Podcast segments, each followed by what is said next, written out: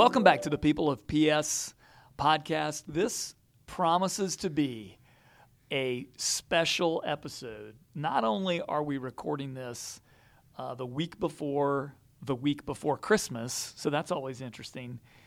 Um, we have experienced uncharacteristic technical difficulties in the lead up to this, which is, I don't know if it's fitting or if it's ironic because our guest today is the person that we rely on whenever we have technical difficulties uh, and is uh, sort of the in front of the scenes and behind the scenes person that makes everything work here. Uh, so, Jay, welcome to the podcast. Well, thank you. Glad to be here. So, Jay, uh, the, the softball question that we give everybody first podcast. Give us your five minute autobiography. Where are you from? Where'd you grow up? Who are you? All right. Um, my my my real name, and I knew this was going to come up, but my real name is Jack Russell Hilton, and uh, I'm a Are you junior. Named after the terrier. Yes, unfortunately, I am uh, a little large to be a terrier, but that's okay. Um, I was born in Atlanta, Georgia, and uh, but I've been raised in Houston since I was five years old, somewhere in there. 47 years old. I have four boys, uh, three of my own. One uh, is adopted. Um, been married for 23 years. I wouldn't trade her for three more like her. She's amazing. Cindy Hilton, fifth grade teacher par excellence. Yeah. Now you skipped all over your your childhood. You said you grew up in Houston. What part of Houston? Um, I grew up in uh, really the South Belt area. Uh, graduated from Dobie High School, uh, pretty familiar school here, and um, you know played football. what kind of a kid were you in high school? Um, a cut up. I was a character, you know. Got in a lot of trouble, but they were always laughing and smiling as they were giving me pops. They don't do that anymore here, you know. Well, that's because it didn't seem to work for, yeah, for you. Probably. I broke a few paddles. Yeah, definitely.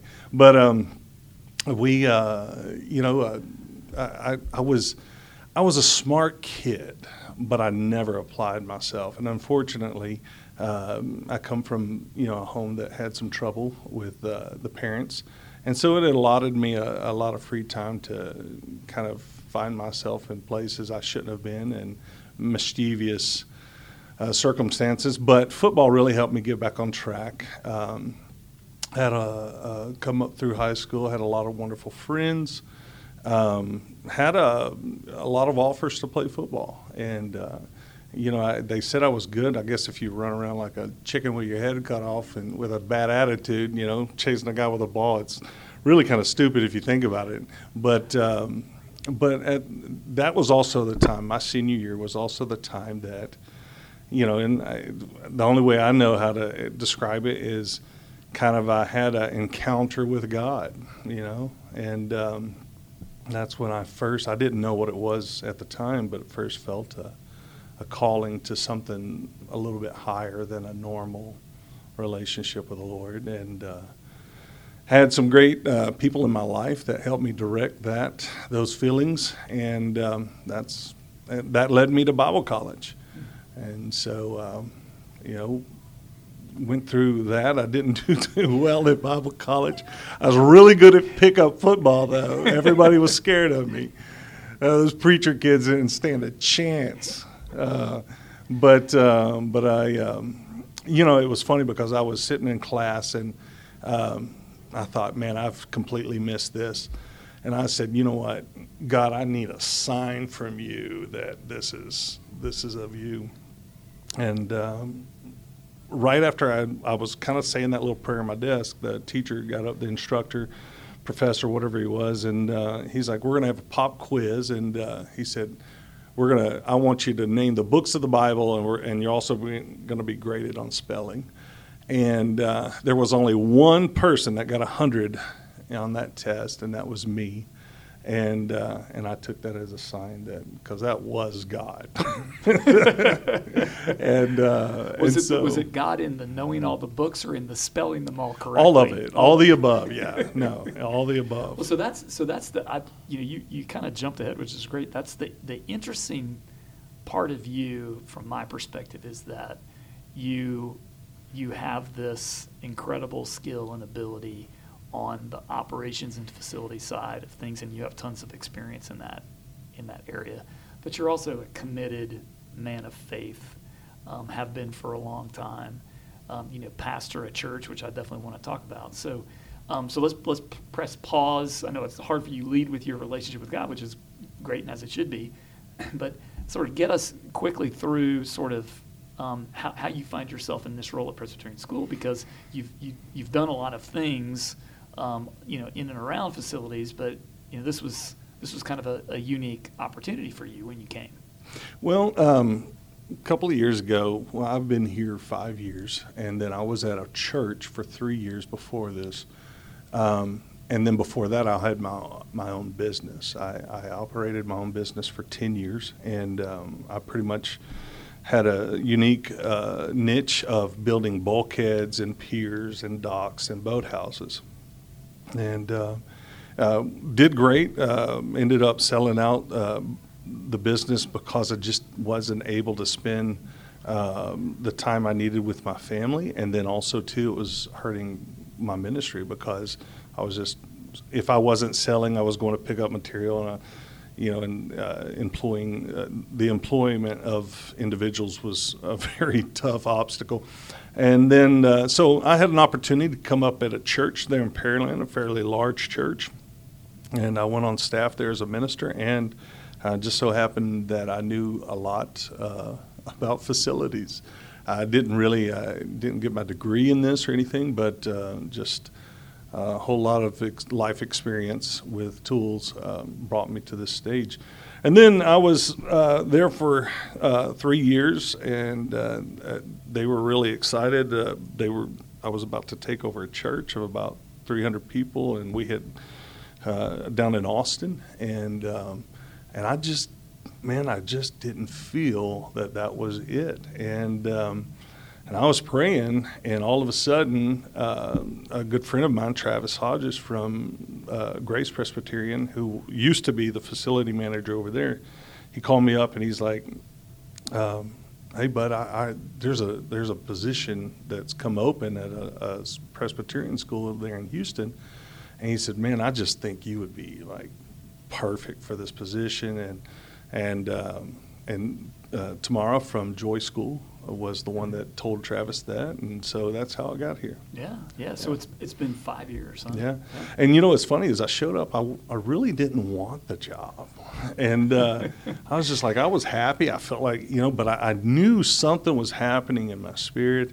And then when I met you know you guys, it was it was y'all were it was amazing. You know, you just first interview. You know. Well, and I'll, I'll say this. Um, I, I guess I, I guess I'm sort of startled that you've been here five years. I know. on, on the one on the one side, it seems like a long time, but on the other side, I feel like so that means I was here basically ten years with no facility director, which is kind of crazy. I should say shout out to Jessica Wright, who's our sound engineer and was our operations officer for for a while. Uh, it did a great job. Did a great job. But uh, so yeah, so um, so the uh, the the piece, I think what we're trying to focus on this year in the podcast is sort of giving back. Um, and so I guess my the big question is, you, I know you, and I know that you see the job here as an extension of your faith, right? right. And your it, it's really it's really ministry to you, right? Yes. So yeah, so for for people who you know don't have the opportunity really to to live out their faith at their jobs, right? Um, whether it's you know because the nature of the job or because they're just um, you know uncomfortable. That how do you, how do you see this as an extension of your of your faith or as an extension of your ministry? Because I mean you do you do pastor your own church too, right? Yes, I, I do. Um, you know, uh, about six months after I started here, uh, my wife and I. Uh, began to have Bible study in our living room. And we had, uh, I think our first service was like six people that showed up. And uh, from there, it's just grown. Uh, much bigger than, than I. Pastoring is hard work, brother, and um, and so now we have about sixty people. Um, you know, if I could get everybody there, we'd have about seventy-five people. Mm-hmm. But um, welcome to the struggles of pastoring. Um, but you know, I had so I had a wonderful, wonderful mentor in my life, and she came into my life right when God called me. Uh, her name was Narvi Green. Narvi Green, you got to understand, um, was a 72 year old authoritative black lady that loved me, but was not pulling any strings. She told me like it was.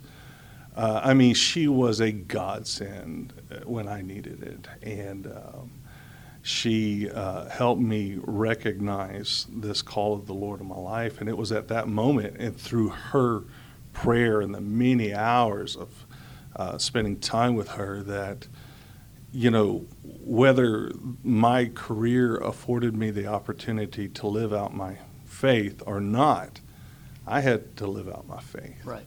And um, and you know it, it's funny because one of the Ten Commandments is that thou shalt not take the Lord's name in vain. And you know, and, and the way I see that, and I'm not, I don't mean to preach on the podcast, but you wouldn't be the first person.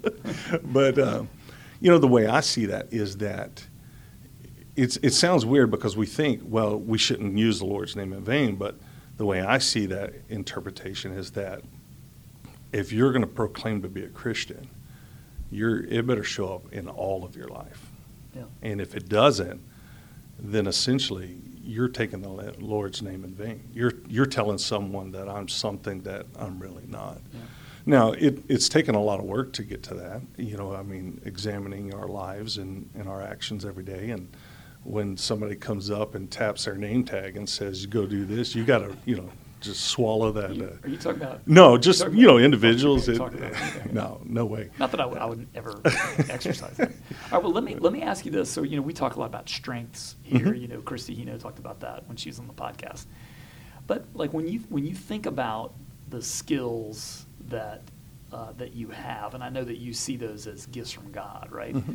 What, what would you say are the skills that you you utilize in both your work as a pastor, but then your your work here, you know, uh, fi- fixing everything. Like when the air conditioner goes down, we call Jay. So what what are, where's that overlap with respect to your the skills that God has given you? Well, with this new building and its uh, advanced technology, I find myself praying a lot. it is. It, it, has really increased my. Do you feel like you're skilled at prayer? yes, yes. Uh, no, this this building is really uh, very it's, uh, it's smarter than I am, but uh, we won't tell anybody that. No. There's um, only like three people that listen to. But you know, uh, well, I, I, mean, honestly, I I, um, I, think the interaction with my coworkers um, is the biggest plus, and the students, and the parents, and you know the church, and and I, and I and I, what I have found is that um, you know, look, I mean, it is a building. It is you know, I can. There's a plethora of information on how to fix things and do things, but I think the biggest key to to my success is that even with my vendors that come in and repair things and is a relationship. You know, I, it really comes down to love. I, I know that's not a word you hear a lot much anymore, but people want to be loved. They want to be respected, and um, and I don't do it out of a chore. I enjoy doing it. I enjoy uh, if I can bring a little bit of sunshine to somebody's life. Uh, man, it just it makes my day. And then when that happens, you know, you find yourself uh, when you you know I got myself in trouble. I, you know, going into each department, and I would say, "Hey, this is my favorite department." Well, they started talking to each other, and so now that that's kind of been uh, turned on its head. But uh, seriously, you know, interacting with people. I, this place is amazing. I mean, I've worked at a few places in my life, and and just the the respect. You know, it's not makeshift. It's not something somebody's trying to pull the wool over my eyes. It's legit, and and you know when you feel that, it's so easy to just get in that flow in that vein, and and really isn't that you know kind of what the Lord commanded us to do. He said, "You can have all these talents, you can have all this stuff, you can do all these things, but if you do any, if you don't have love, Yeah. you're wasting your time." And so, you know, I don't know if that answer. I, No, I no. actually forgot your question, Yeah. but no, I think I think that's I think people will appreciate the uniqueness of of you in this role. I mean, Yeah. that's I, I I think people probably expected you to say, "Oh, you know, I I, I love to work with my hands. You know, I love to you know build things, fix things." And and I know you I know you enjoy that, and you are you. I mean, people wouldn't know you're a very gifted woodworker. You know, you do a lot of those things. But I think everything. I'm glad you said what you said. Everything that I've ever experienced with you from a professional standpoint is highly relational and. And I'm sure it is rooted in love because that's Yeah. that's who you are. All right, so two two things that have happened recently to you that are Mhm. I think loosely connected. Well, one is is very directly connected to the school. So you had a bit of a health scare. Yes, I uh, did. recently, Yeah. and uh, so I'm just curious. So I hope it's not a HIPAA violation. You had a no, you had a heart you- attack, didn't you? Yeah. I I give you clearance. Clearance, yeah. so, uh, so I'm just. I think people would be curious to know the lifestyle changes that you have had to make, or that, or that you've been told that you have to make, because you are you are a big guy, yes, yeah. and I know that you enjoy certain. Uh, delicacies of, of cuisine, right? So, Yes, uh, so a just the you know the the nature of sort of well, there's a little bit Yeah. of confronting your mortality there when something Yeah. like that happens. So yeah, talk to us a little bit about. about Well, um, first off, I want to make this clear. So if you see me eating a taco, like you're not coming up and slapping out of my hand. I had no done out of love. blockage. It would be done Well, out yeah. love, though, Jay. Out of love, right? That's true, but uh, you know, so so surprisingly, I had a scare here at work. Uh, I had went to Home Depot to buy some cement to uh, Quikrete to set up the basketball goal, and um, start. I got in the truck after loading it up, and I, I really started feeling bad. And um, I, I had no chest pain or anything like that, but I had back pain, and it started taking my breath away. And so I was like, you know what? I, I, might as well go back to school because I have to give Cindy a ride home anyway. So, uh, and then that, uh, so I went to Julie and and I went into the office there with the nurses and and uh, which, by the way, they they are so awesome, phenomenal. And um, yeah, and they started taking my blood pressure and said, you're you're this is not good. Went to the emergency room. Cindy went with me and they that's where they began to tell me that they were taking uh, they were testing my uh, troponin levels in my blood and they said you're fine right now but if this goes any higher you know we're going to have to uh, admit you and sure enough uh, it went higher and, and they said you're now having a heart attack and so uh, I was laying there in the hospital. It was about four in the morning, and they began to tell me that if they were really getting concerned that I was going to have a stroke, and that's what they were trying to avoid. And so, um, uh, thankfully, the Lord saw fit uh, to intervene, and uh, and uh, my it leveled off and it started to come down, but and I didn't have a stroke. Um, the next day, they did a heart cath, and when he was in there, he said, eh, "quote unquote," you can drive a truck through your veins. He said, "blockage, you have no blockage." but your veins are so large that they are actually delaminating. And uh, that's how a small blood vessel on the bottom backside of my heart actually delaminated and exploded. Does that mean delaminated? Does that mean it just got super thin? Uh, it, it expanded like a balloon and stretched and popped. And so, So your heart is literally too big. Jay, is that is that wow. what we're hearing I. I'm going to write a book. I'm gonna, We went from love to the big heart. All right, so that that's I mean that's that's scary, Yeah. right? The no blockage, right? No So- blockage, yeah. All right, so then pretty soon after that, in fact, you just got back Yeah. from a trip to the Holy Land. Yeah, Which that- you uh, huge huge blessing, right? That Yeah. was not something that you know you had had planned. So yeah, talk talk to us about just how you were able to do that, and then what you what you bring back from that from that um, trip. Well, you know, uh, amazing blessing. I, I, really, you know, it was funny because when, when I was laying there in the hospital and Cindy and I were, you know, just waiting there, I was like, well, I guess I'm not going to be able to go to the Holy Land. I've been trying to do this for two years and COVID and all this stuff. And, and so, um, uh, but fortunately, I was able to go, and uh, it was just absolutely uh, incredible. Uh, you know, for somebody that has, you know, studies the Word and uh, you know to put a picture and to be in those places it's just really hard to explain um, but i'll tell you what the, the thing for me that uh, really stood out is you know i went there to see the history of the lord and the history of things and i really feel like i came back with god putting his future and his purpose in my for my, my for my, my thoughts, mm-hmm. my vision. And so I went to see the history of God, and God is talking to me the whole time about his future.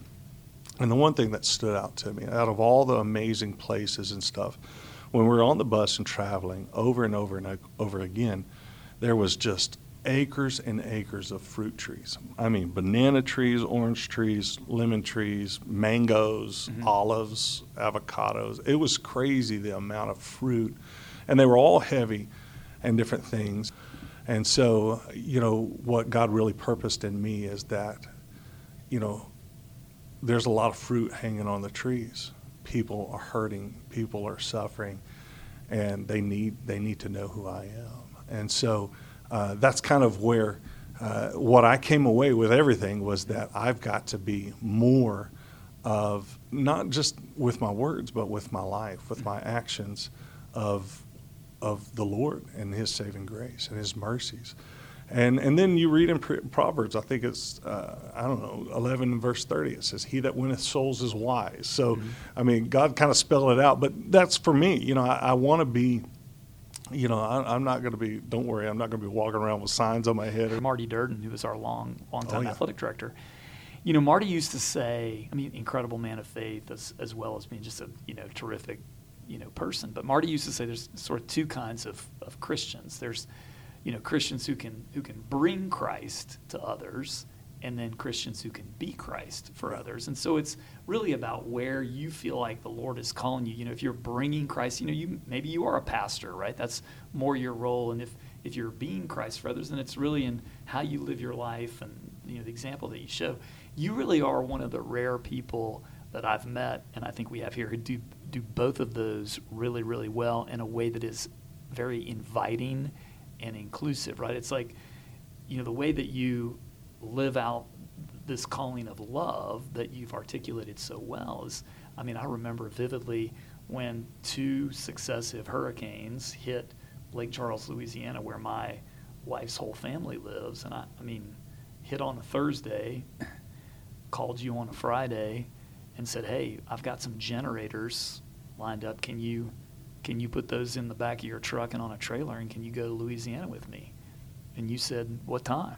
Right? Yeah, it was no it was no hesitation and I know from from going there with you, it was the Lord's calling on your life to to be Christ to people that you never you never even seen before, right? Well, you know, I, I saw a sign a long time ago. I was a young man, and this silly little billboard sign affected my life. And it said, Preach the gospel at all times, and if necessary, use words. Yeah.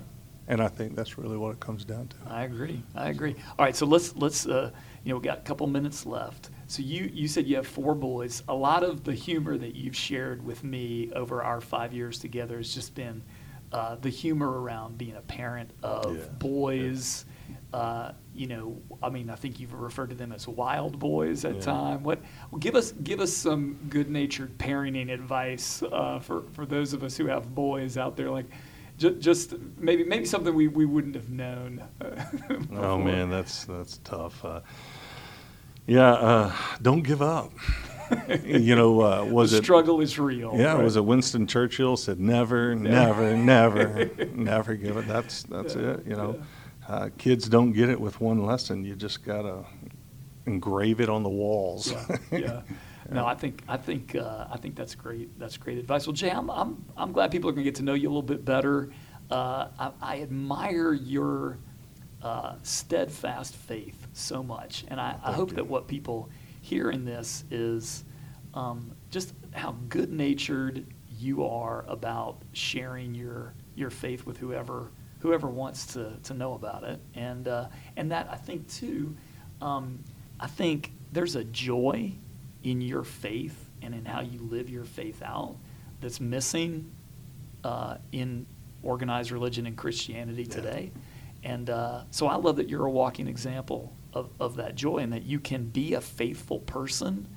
Uh, you can be a believer and you can be filled with joy. I mean, that's sort of what we're called to be, That's what right? it's about. Yeah. Bible says the joy of the Lord is my strength. Yeah. No, I'm, I'm grateful for you, and I know the community is too. So thank you very much. Thank you, boss. Yep.